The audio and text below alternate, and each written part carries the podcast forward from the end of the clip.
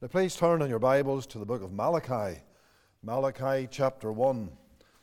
As you turn to it, I welcome you in the name of the Lord Jesus. We trust that He will be with us and that He will bless our hearts. Welcome also those online, and we pray that you also will be helped as you hear the Word of God.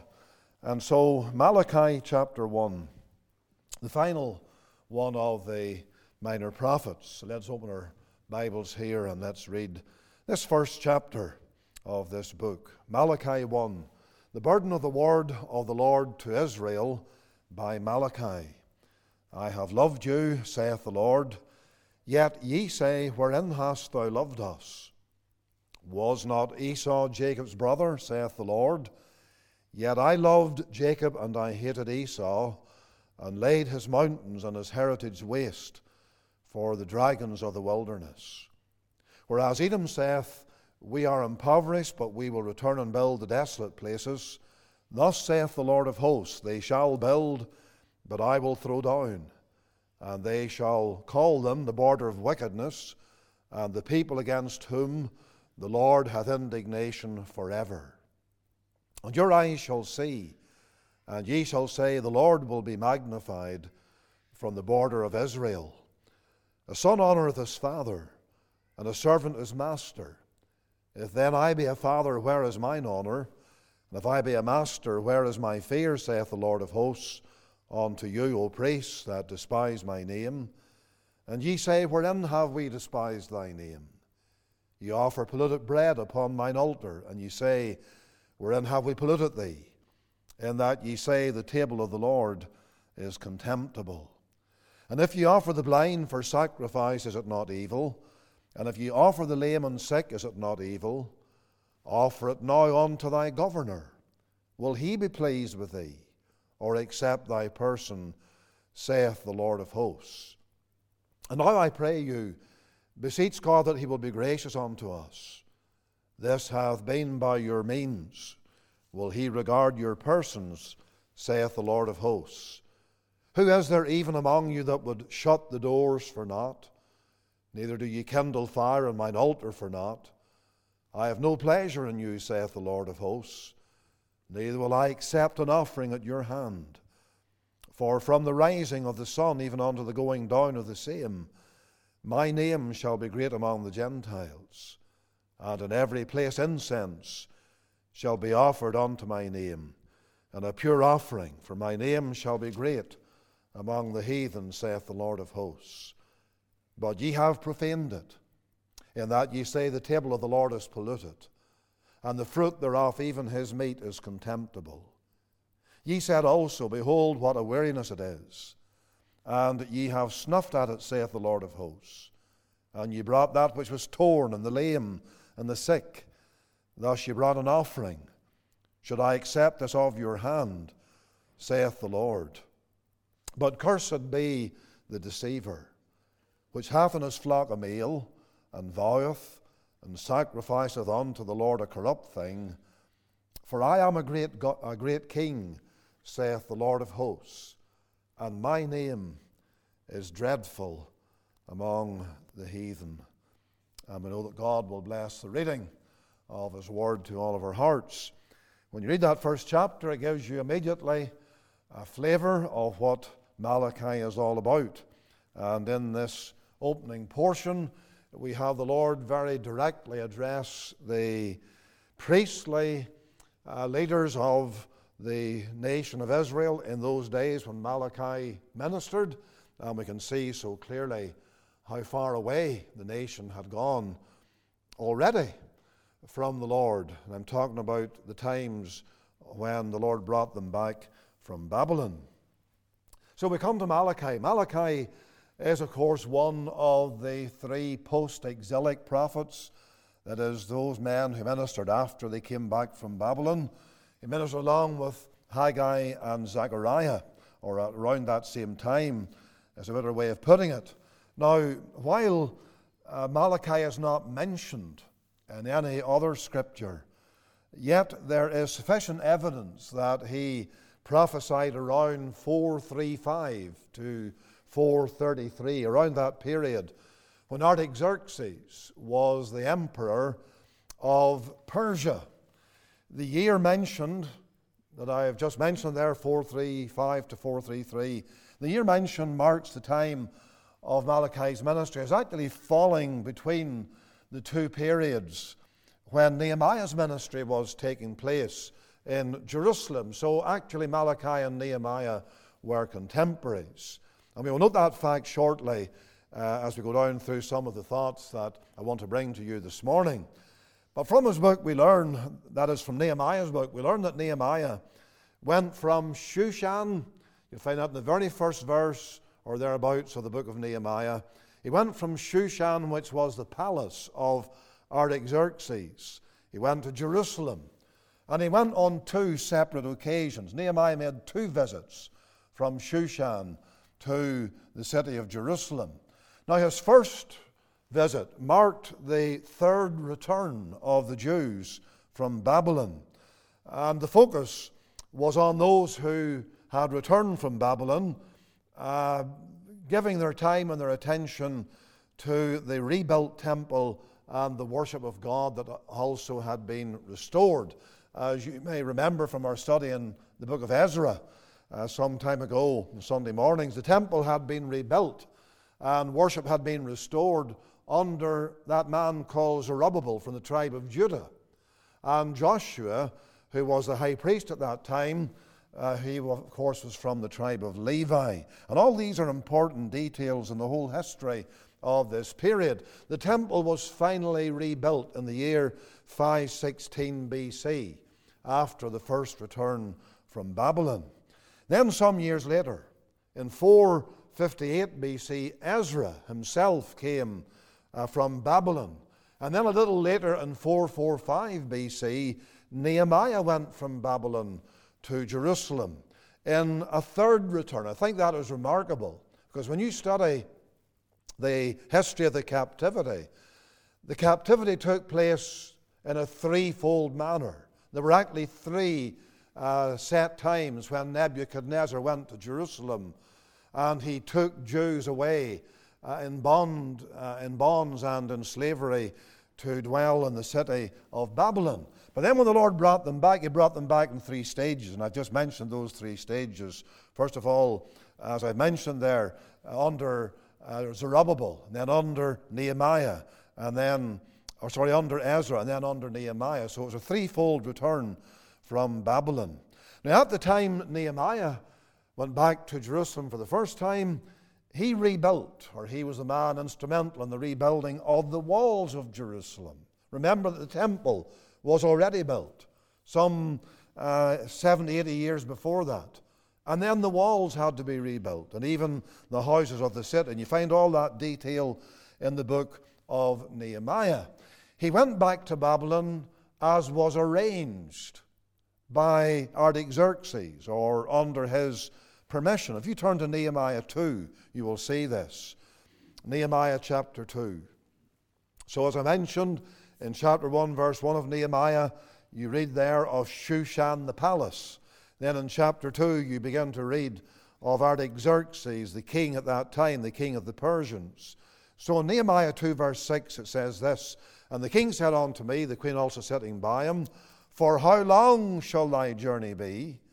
And when wilt thou return? You see, Nehemiah already has asked, if you read down the first part of chapter 2, uh, if he could go to Jerusalem to oversee the rebuilding of the walls and so forth. And so now the question from the king For how long shall thy journey be? And when wilt thou return? So it pleased the king to send me, and I set him a time. Notice those words in verse 6. The king allows Nehemiah to go to Jerusalem, but only for a set time. This is a reference to the first visit that he made back to Jerusalem. But he returned to Jerusalem a second time in the year 433 BC. So he went in 445 BC. This all can be worked out from the scripture and also from uh, history from that particular time. So he went back in 445, the walls were built. Then he went back to Shushan. Then he returned a second time to Jerusalem. And if you'll turn now to Nehemiah 13, you will read of that. I want you just to get these historical details. This is Good Bible study for you to know something of the correlation between all these books and all these different men of God of those times. So, Nehemiah 13, verse number 4, let's look at that verse. And before this, Eliashib the priest, having the oversight of the chamber of the house of God, was allied unto Tobiah. Now, Tobiah was an enemy of the Jews. We read about Tobiah earlier in Nehemiah, how he sought to stop the work. So, Nehemiah 13, verse 4, we read that the high priest, Eliashib, is allied unto Tobiah. And he had prepared for him, verse 5, a great chamber where aforetime they laid the meat offerings, the frankincense. We'll not read any more at this point. Go on into verse 6. But in all this time was not I at Jerusalem. For in the two and thirtieth year of Artaxerxes, king of Babylon, came I unto the king, and after certain days obtained I leave of the king, and I came to Jerusalem and understood of the evil that Eliashib did for Tobiah. So what you see there is he had gone back to Artaxerxes in Shushan the palace. He'd stayed there for a brief time, really, and then having heard what was happening back in Jerusalem. Because remember the old saying, when the cat's away, the mice will play. And we can apply it here because uh, Nehemiah has gone back to Shushan, and when he gets away from Jerusalem, all the work he had done, it is being undermined. And evil men rise up, and they enter into an alliance with the high priests of Israel and the whole religious system, and they're entertained and they're elevated, these enemies of God. And Nehemiah hears about this. So he wants to go back to Jerusalem to sort it all out. Really, that's the way to put it. And that's what you find here in verse 6. He says that he obtained leave of the king, verse 7 of Nehemiah 13. And I came to Jerusalem and understood of the evil that Eliashib did for Tobiah. And then verse 8, and it grieved me sore. And here's what he did. Therefore I cast forth all the household stuff, household stuff of Tobiah out of the chamber. He didn't waste any time. He got things sorted out when he arrived back. So when you study the books, keep your finger, please, in Nehemiah. We'll be going back there in a moment. But when you, under, when you under, see this, it gives you an insight into what's happening in the days of Malachi. Because Malachi, as I've said, and Nehemiah are really serving the Lord at the same time. They are contemporaries. So when you study both books, you find that both men present similar spiritual and moral failures. And that, is, that itself shows that they are contemporaries. Those failures, I just mentioned them here quickly. And we'll look at Malachi to get the, the idea of some of the failure that he mentions, and you'll find the very same thing back there in Nehemiah 13. We might turn back there briefly in a moment, but look at Malachi 2, verse number 11. And what you find is that there was marriage to heathen wives. So, Malachi 2 and verse number 11, it says, Judah hath dealt treacherously and an abomination is committed in Israel and in Jerusalem. For Judah hath profaned the holiness of the Lord, which he loved, and hath married the daughter of a strange God. There's a reference to marriage with the heathen. You will find the very same sin mentioned in Nehemiah 13, verses 23 to 27.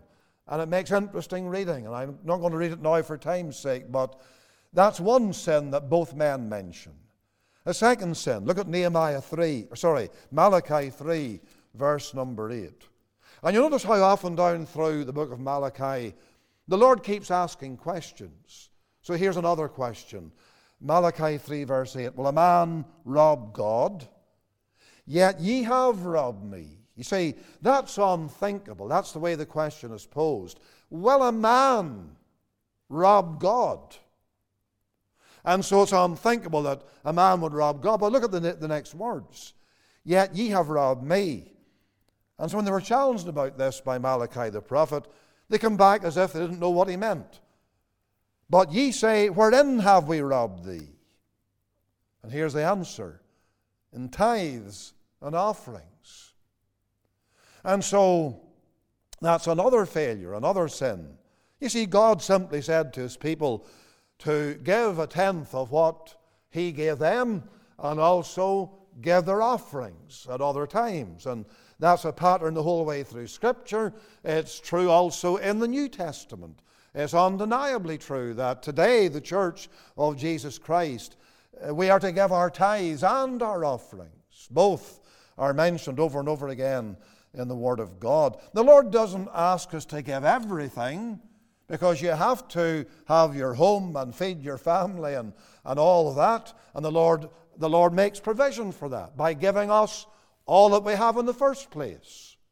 But then we are to give unto Him to support His cause, His church, His work in this world. But these people were saying, Well, wherein have we robbed thee? And the answer was in tithes and offerings. In Nehemiah 13 10 to 14, you'll find the very same sin. And then Malachi 2 again, verses 8 and 9. It says, But ye are departed, Malachi 2, verse 8, but ye are departed out of the way. Ye have caused many to stumble at the law. Ye have corrupted the covenant of Levi, saith the Lord of hosts. Therefore have I also made you contemptible and base before all the people, according as ye have not kept my ways, but have been partial in the law. And so there was a disregard for God's law. And again, you will find the very same in Nehemiah 13 15 to 22. The law of God was contemptible. contemptible. It was treated with contempt and disdain by his own people, by God's people. And then another sin, the corruption of the priesthood. Malachi 1, verse number 6. It says there, in that verse, a son honoureth his father, and a servant his master. If then I be a father, where is mine honour? And if I be a master, where is my fear? saith the Lord of hosts unto you, O priests that despise my name. And ye say, Wherein have we despised thy name? Ye offer polluted bread upon mine altar. And ye say, Wherein have we polluted thee? In that ye say, The table of the Lord is contemptible. Verse 8 If ye offer the blind for sacrifice, is it not evil? If ye offer the lame and sick, is it not evil? You see, God goes down through the thing in detail. This is what they were doing. You see, they were to bring offerings to the Lord that were without blemish. So they brought bread that was polluted. That could mean it was moldy and stale. And in other words, they didn't. Uh, they, they offered that bread to God that they wouldn't even give to their animals. They also brought animals that were sick and were lame and so on, as you read in those words. And God had said they were not to do that. In other words, the Lord requires, the Lord demands the best because He is God. And we can apply that to our own lives over and over again in so many ways. The Lord wants the best of our time, the best of our energy, etc., etc., and yet we give Him that which is less. Isn't that true? We give Him less than our best and so forth. And, and so the very same sins, brethren and sisters, that were found in Malachi's day and in Nehemiah's day are found in our day. And so God comes to confront His people, just not the world. We don't expect anything else of the world. But we who are His people, the Lord expects us to serve Him and minister unto Him with the very best that we can bring before Him. And yet, that is so often not the case. So, what I'm showing you is Nehemiah's day, Malachi's day, the very same sins are mentioned, and that proves that these two men ministered around the same time. I'm not going to go to Nehemiah now. I would encourage you to read the latter part of Nehemiah 13, and you will see all these details that I have mentioned. I leave that to you. But what really is the significance of Malachi's prophecy? And it's interesting just to ask that question because, to a great degree, the significance of Malachi's book or prophecy lies in his name Malachi. And that name means my messenger. That does not mean, of course, that other men were not the messengers of God. Of course they were. But this man is given a name, and remember, he was given it when he was born. I'm not sure what his parents might have thought at that time uh, with regard to giving him this name Malachi, my messenger. But you see, Hebrew names is a Hebrew word, actually, Malachi. It's taken straight out of Hebrew. And Hebrew names, as I've been saying in these studies in the Minor Prophets, they all have a message. They're a part of God's revelation. And so here's this little baby called Malachi. And his parents call him Malachi. And he grows up, and at some point the Lord takes him and he sets him apart. And he said, You are going to be my messenger. That's why you have this name. Because there's a moment coming, there's a day arising when you will be needed. When your message that I'm going to give you must be delivered. And so notice the significance of this name. And not only the fact that Malachi bears that name and, and that um, it was for his own ministry, but also with regard to the very book that he delivered. This idea, this concept of a messenger comes out a number of times. The Hebrew noun that lies at the very base of the name Malachi is Malak. And that word Malak is found an awful lot in the Old Testament. Sometimes it's translated messenger, sometimes it's translated angel. Because very often God sent his angels as messengers, and that's the actual essential meaning of the uh, creature whom we read about in the Bible, whether the Old and the New Testaments, called an angel. Uh, God's angels are messengers. That's the sense of the very Hebrew word for that's translated angel, and it's the same word as it's translated here in Malachi's name. And so you've got that part of the, if you take, if you just look at the word Malachi, and remember that in Hebrew uh, there is no K, and so uh, CH really stands for K in, as you think about Hebrew. And so that's why we say Malachi, not Malachi. Just let me help you there. It's, it's uh, not how you pronounce his name. It's not Malachi, it's Malachi, because the CH really stands for K. And that's the same with, if you take the river or the brook, Cherith, CH is pronounced K. So it's just a little help to you as pronunciation of words.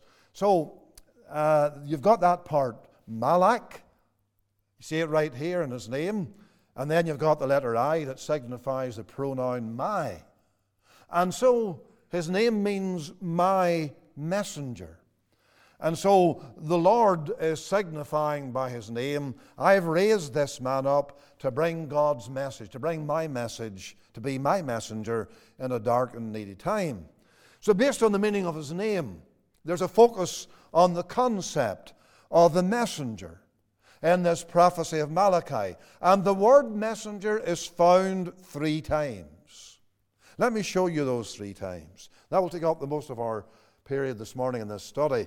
Uh, go back to chapter 2 or wherever you are. Go to chapter 2 of Malachi and look at verse 7. For the priest's lips should keep knowledge, and they should seek the Lord's mouth. Now listen. For he is the messenger of the Lord of hosts. Now, that verse is making a statement. It's making a statement of what the priest ought to have been, what the priest should have been.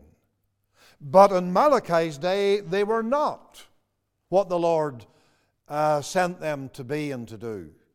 And so it says in this verse the priest's lips should keep knowledge, and they should seek the Lord's mouth. And the very language tells you that while this is what they should have been doing, they weren't doing it. Then it goes on to say, For he that is the priest is the messenger of the Lord of hosts. And those latter words are a powerful statement of the essence, of the nature, of the office of the priest. He is supposed to be the messenger of the Lord of hosts. I've noted this with you in a few occasions in these studies in the minor prophets. The priest was to be God's messenger. He had the law of God. He was involved, many of these priests were involved in writing scripture, uh, like Ezra and others. But anyhow, they had the Word of God, and it was their duty to take what God had revealed and actually go to the people of God and expound it. You see, the priests were to be preachers. The priests were involved in the temple, yes, or the tabernacle, and they offered up sacrifices and they, and they did all those ceremonial things that had to do with the temple, offering sacrifices, burning incense, and all of that. And yet, that was also a way, a means of teaching the people. They went to the door of the tabernacle, the outer door. There was a great brazen altar. And the priest would have killed a goat or a bull or whatever the animal was that the Israelite brought, and he, he shed its blood, he burnt the body. What was he teaching Israel? There's only one way to God, and that's through the sacrifice. But they not only did it in that way, that is, teach, they also were to take the written word, the written law of God, and explain it and expound it and present it. But it was not happening. Look at again Malachi 2, verse number 8. But ye are departed out of the way, ye have caused many to stumble at the law. You know, those words are always true. God has sent men to be preachers, ministers of the gospel, and many occupy that office. But here is the, the test that needs to be applied to any man's ministry. Does he cause people to stumble? Or does he preach the Word of God so clearly, so plainly, that if they falter, if they don't believe, if they disobey, it's not the preacher's fault. It's their fault. And that's a very, very solemn matter. And it's true, it's true, brethren and sisters, that across uh, what professes to be the church of Christ today in, in our world and in our times, you have men who cause people to stumble. Stumble they, they supposedly open up the Bible, but they don't expound it. They supposedly explain it and give the gospel, but they don't do that. They bring in their own ideas, their own thoughts, their own message, and they send multitudes to hell. That's really what's in view here. So nothing has changed. This was the state of affairs in those days. Here were these men who were to be the teachers and the instructors of the people. Remember where we're at here. We're now almost 100 years after the temple was rebuilt. It was rebuilt in 516, or finished, as I said earlier, BC. This man Malachi's ministry is about 80, 85 years later on.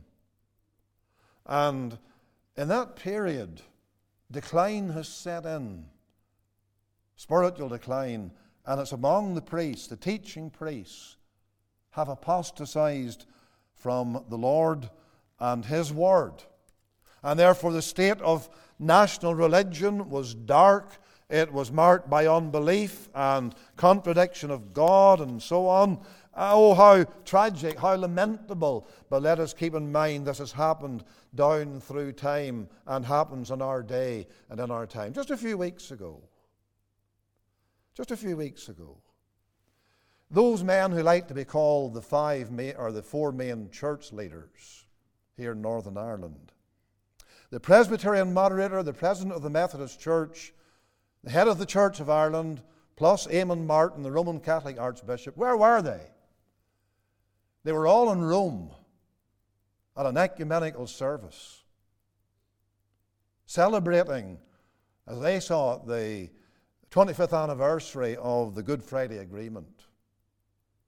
Even you didn't want to celebrate that. Why would you go to Rome to begin with? They were there because that's what the Pope wanted. And there they go. And that's what I'm saying to you. Is that a faithful messenger?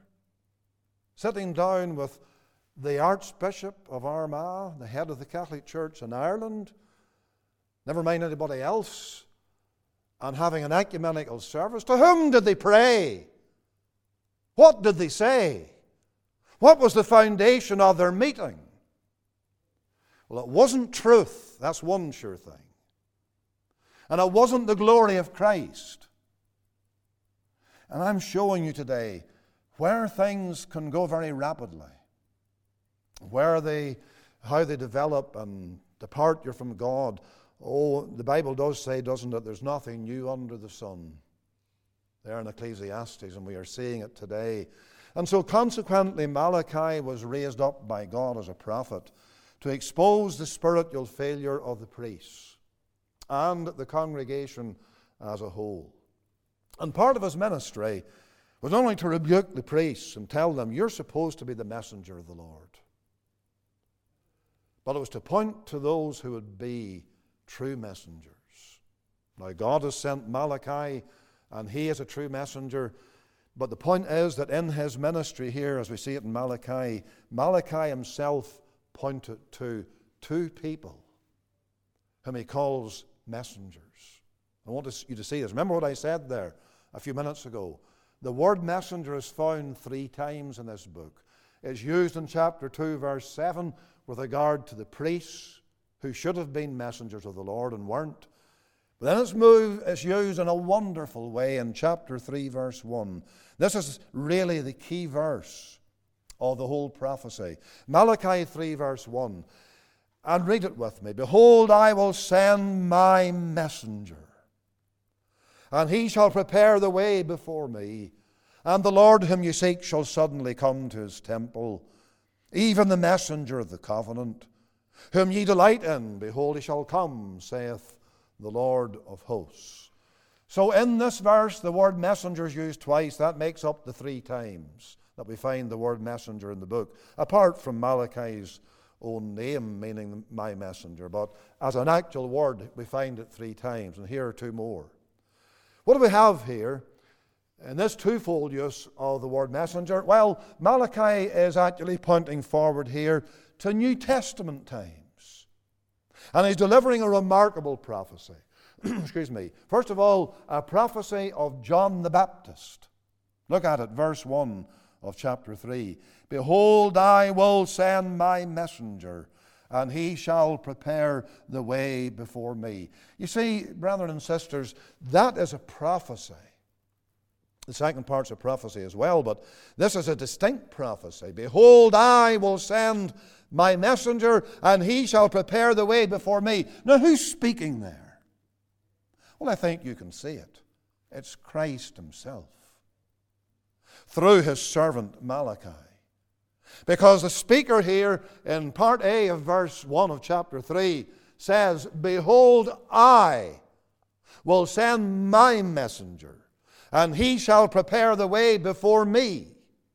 So the person who is speaking is the person who sends the messenger, and the messenger is obviously John the Baptist, and therefore John the Baptist was sent by our Lord Jesus Christ to prepare the way for him.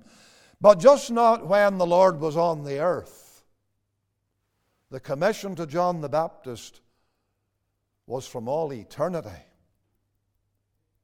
And it's revealed through Malachi. John the Baptist is also mentioned by Isaiah the prophet. But this is the most distinct prophecy of John the Baptist that you will find in the Old Testament. There are those few, as I've mentioned. This is the one that is so distinct. Because the Hebrew, the Hebrew here in this verse, the Hebrew original, asserts certainty. And it can be read this way. You can read those words, Behold, I will send my messenger. It can be read this way Behold, I am about to send my messenger. Now, this is about 400 years, somewhat more, 430 years before Christ ever is born. But, brothers and sisters, Christ is the prophet of Jehovah. He is the eternal Son of God. And therefore, he existed before, obviously before Malachi's day. He existed before time ever came into being. He existed from all eternity. He's the great prophet of Jehovah in the eternal covenant that's mentioned a little farther down in this verse, and we'll come to that in a moment. And in that possession that he occupied from all eternity. As the prophet of Jehovah, he said, There's coming a point in time when I will send my messenger, namely John the Baptist. But here we find it's revealed long before John's day, long before the Lord's days when he walked on this earth. It's a prophecy with regard to John the Baptist. It stands clear and plain hundreds of years before he actually came. If you will turn to Matthew 11, you will see the verification that these words are the words of Christ with regard to John the Baptist. Malachi, sorry, Matthew 11 and the verse number 7. It says, As they departed, Jesus, Matthew 11, verse 7, as they departed, Jesus began to say unto the multitudes concerning John, that's John the Baptist, What went ye out into the wilderness to see? A reed shaken with the wind? And you can understand what that means. Was John the Baptist some kind of a mealy mouthed creature, uh, like a reed shaken in the wind? He goes on to say, But what went you out to see? A man clothed in soft raiment. Behold, they that wear soft clothing are in kings' houses. But what went you out for to see?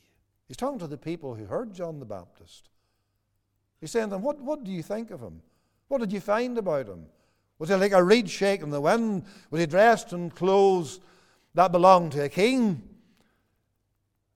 Then, verse 9, But what went you out for to see? A prophet. Yea, I say unto you, and more than a prophet. Now listen, here it is. For this is he of whom it is written, Behold, I send my messenger before thy face, which shall prepare thy way before thee. And so the Lord quotes from Malachi 3, and he makes it absolutely clear that the one of whom he speaks in Malachi 3 is truly John the Baptist. Malachi 3 and verse number 1. And so, if you look at that statement again, behold, I will send my messenger. Remember what I told you at the very outset today? The name Malachi means my messenger. And if you had the Hebrew language in front of you now and were reading it, you would find it reads this way Behold, I will send Malachi. Because Malachi means my messenger, and the two words here, my messenger, are the meaning of Malachi's name. And so what you find is that there's a play in the words. There's a play on the meaning of Malachi's name. He's, God calls him this phrase, my messenger, he says. But now, Malachi, as God's messenger, is, is bringing a prophecy that comes from the lips of Christ. And Christ says of John the Baptist, He is Malachi. He will be my messenger in his day and in his time. Now, John the Baptist had a very short ministry about six months. Then his head was cut off. But in those short months, John saw a wonderful work done because Christ could say, He's my messenger. And let me ask you a question. Do you know what John's message was? when he came and he spoke of Jesus Christ as the Lord's forerunner. Remember, he's, he's the forerunner, one who prepares the way for the Lord. What did he say? I think you all would know. Behold the Lamb of God that taketh away the sin of the world. he said it twice.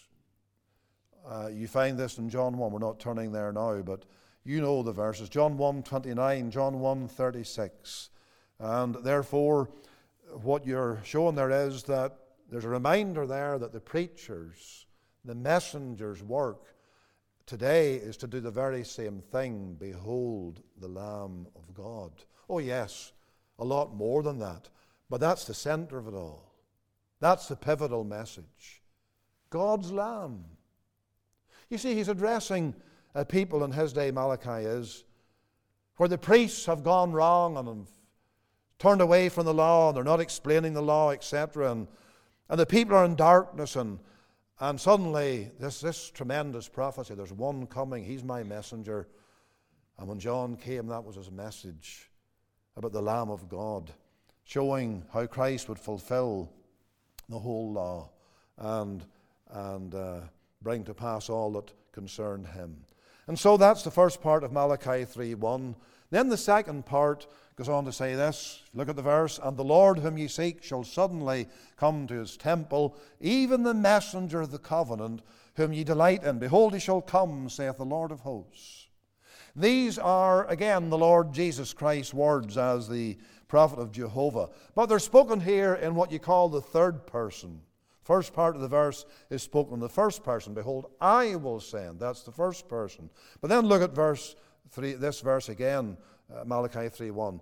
The Lord whom you seek shall suddenly come to his temple. This is all written in the third person, but I'm just showing you this because the Lord is declaring here in this prophetic way something about himself.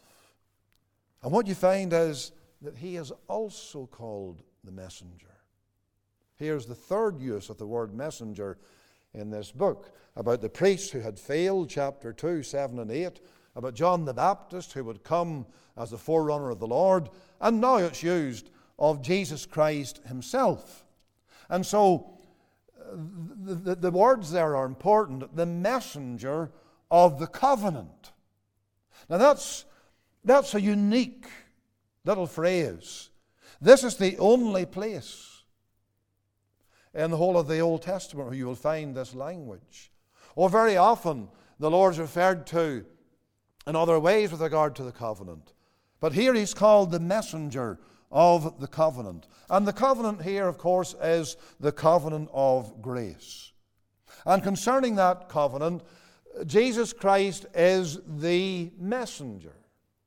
He's the one who came into the world to reveal to sinners God's way of salvation, God's covenant plan of redemption. This is what's in view here. And so, in the day when Malachi lived, that covenant had been forgotten. It had been neglected. Uh, it was not been preached or explained or expounded to the people of Israel. They were in darkness about this. You know, the very same is true today, to a great degree. And what is the preacher's ministry always? It's just to be like the Lord Jesus Christ. It's to be the messenger of the covenant. It's to explain to sinners that God, in His marvelous, eternal, sovereign grace, has covenanted to save people from all nations. He has covenanted to give Christ to die for them. He has covenanted or agreed in the councils of eternity to have the Lord Jesus make the atonement for sin, offer a sacrifice that satisfies divine justice, rise again from the dead, ascend back to heaven, and pray for those for whom he died. That's what the covenant is all about. And, brethren and sisters, that's the essence of our salvation. And yet I lament that that view of the gospel, the true view of the gospel, is not presented as it ought to be. You see, as a unilateral covenant, God says, This is my messenger. I will send them. And he's saying, It's all of me. Man is not a party to the covenant, to put it that way. I use the word unilateral. That means it's, it's one way, it's one dimensional. But what's preached today is what you might call something that's bilateral. It's God and man working out the whole scheme. Because man wants to have a part. Man wants to say to God, even back to God, no, no, no, no. Uh, I have some goodness left in me. I can, I can do this, I can do that, I can do the other thing. And then there are plenty of preachers to tell them that, that they can do it. And they find then, to their dismay and to their eternal ruin, that they can do nothing to save themselves. But man wants to make the whole thing bilateral an agreement between God and man, but that is not so. It's God's agreement from all eternity Yes, the Father, the Son, and the Holy Ghost. That's what I mean by God. Three persons in the Godhead. The one God, the one divine essence, but each person possessing that essence of God. And that's the mystery of the Trinity. But there they agree from all eternity we will save sinners. They don't deserve it. They've sinned against us, the law, holiness, they deserve only to go to hell, but we will save sinners. And God has agreed to do that. He has covenanted to do that. And in His grace and His mercy He has sent His own blessed Son as the mediator of the covenant. And really, that is what the term here, messenger of the covenant, signifies. It's a reference to Christ, the mediator. Do you see how um, Malachi preached the gospel? Now, you can read the book of Malachi, and I know there are people who will do this and say, there's not, you know, there's no gospel there. That's all about Old Testament times and priests and, and, and polluted bread and, and all the rest of it, and they don't understand it. They don't know what it means because they miss Christ. Christ is here. Christ sends John the Baptist. Christ comes himself. He's declaring the gospel.